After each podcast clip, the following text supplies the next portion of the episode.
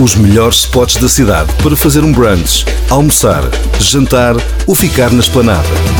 Siga as dicas do editor de comida da NIT, NIT. Adriano Guerreiro.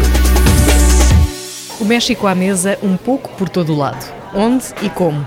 Adriano Guerreiro explica tudo.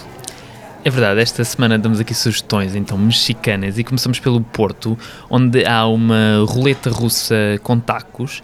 Um, esta, um, esta é uma opção que, que, chega à mesa com 4 quatro ou mais tacos, depende do número de, de, pessoas, e um deles é picante. Portanto, a quem calhar este taco tem direito a beber um shot de, de tequila que, que vem incluído neste, nesta roleta. Uh, já no Estoril temos o Paco Bigotes, que é um novo restaurante da, da moda, que está assim todo decorado também muito para, para o Instagram, onde se pode experimentar uma opção que junta porco, especiarias, um molho de feijão e pode ser acompanhado com jarros de margarita com vários eh, sabores. Uh, já por Lisboa temos uma sugestão do, do Olivier, que é um restaurante que ele abriu exclusivamente com entregas uh, com a Uber Eats, onde há várias sugestões de, de, tacos e não só, uma delas com, com frango grelhado, pico de galo e maçã verde, e outro com, com, peixe, com peixe branco, guacamole e maionese.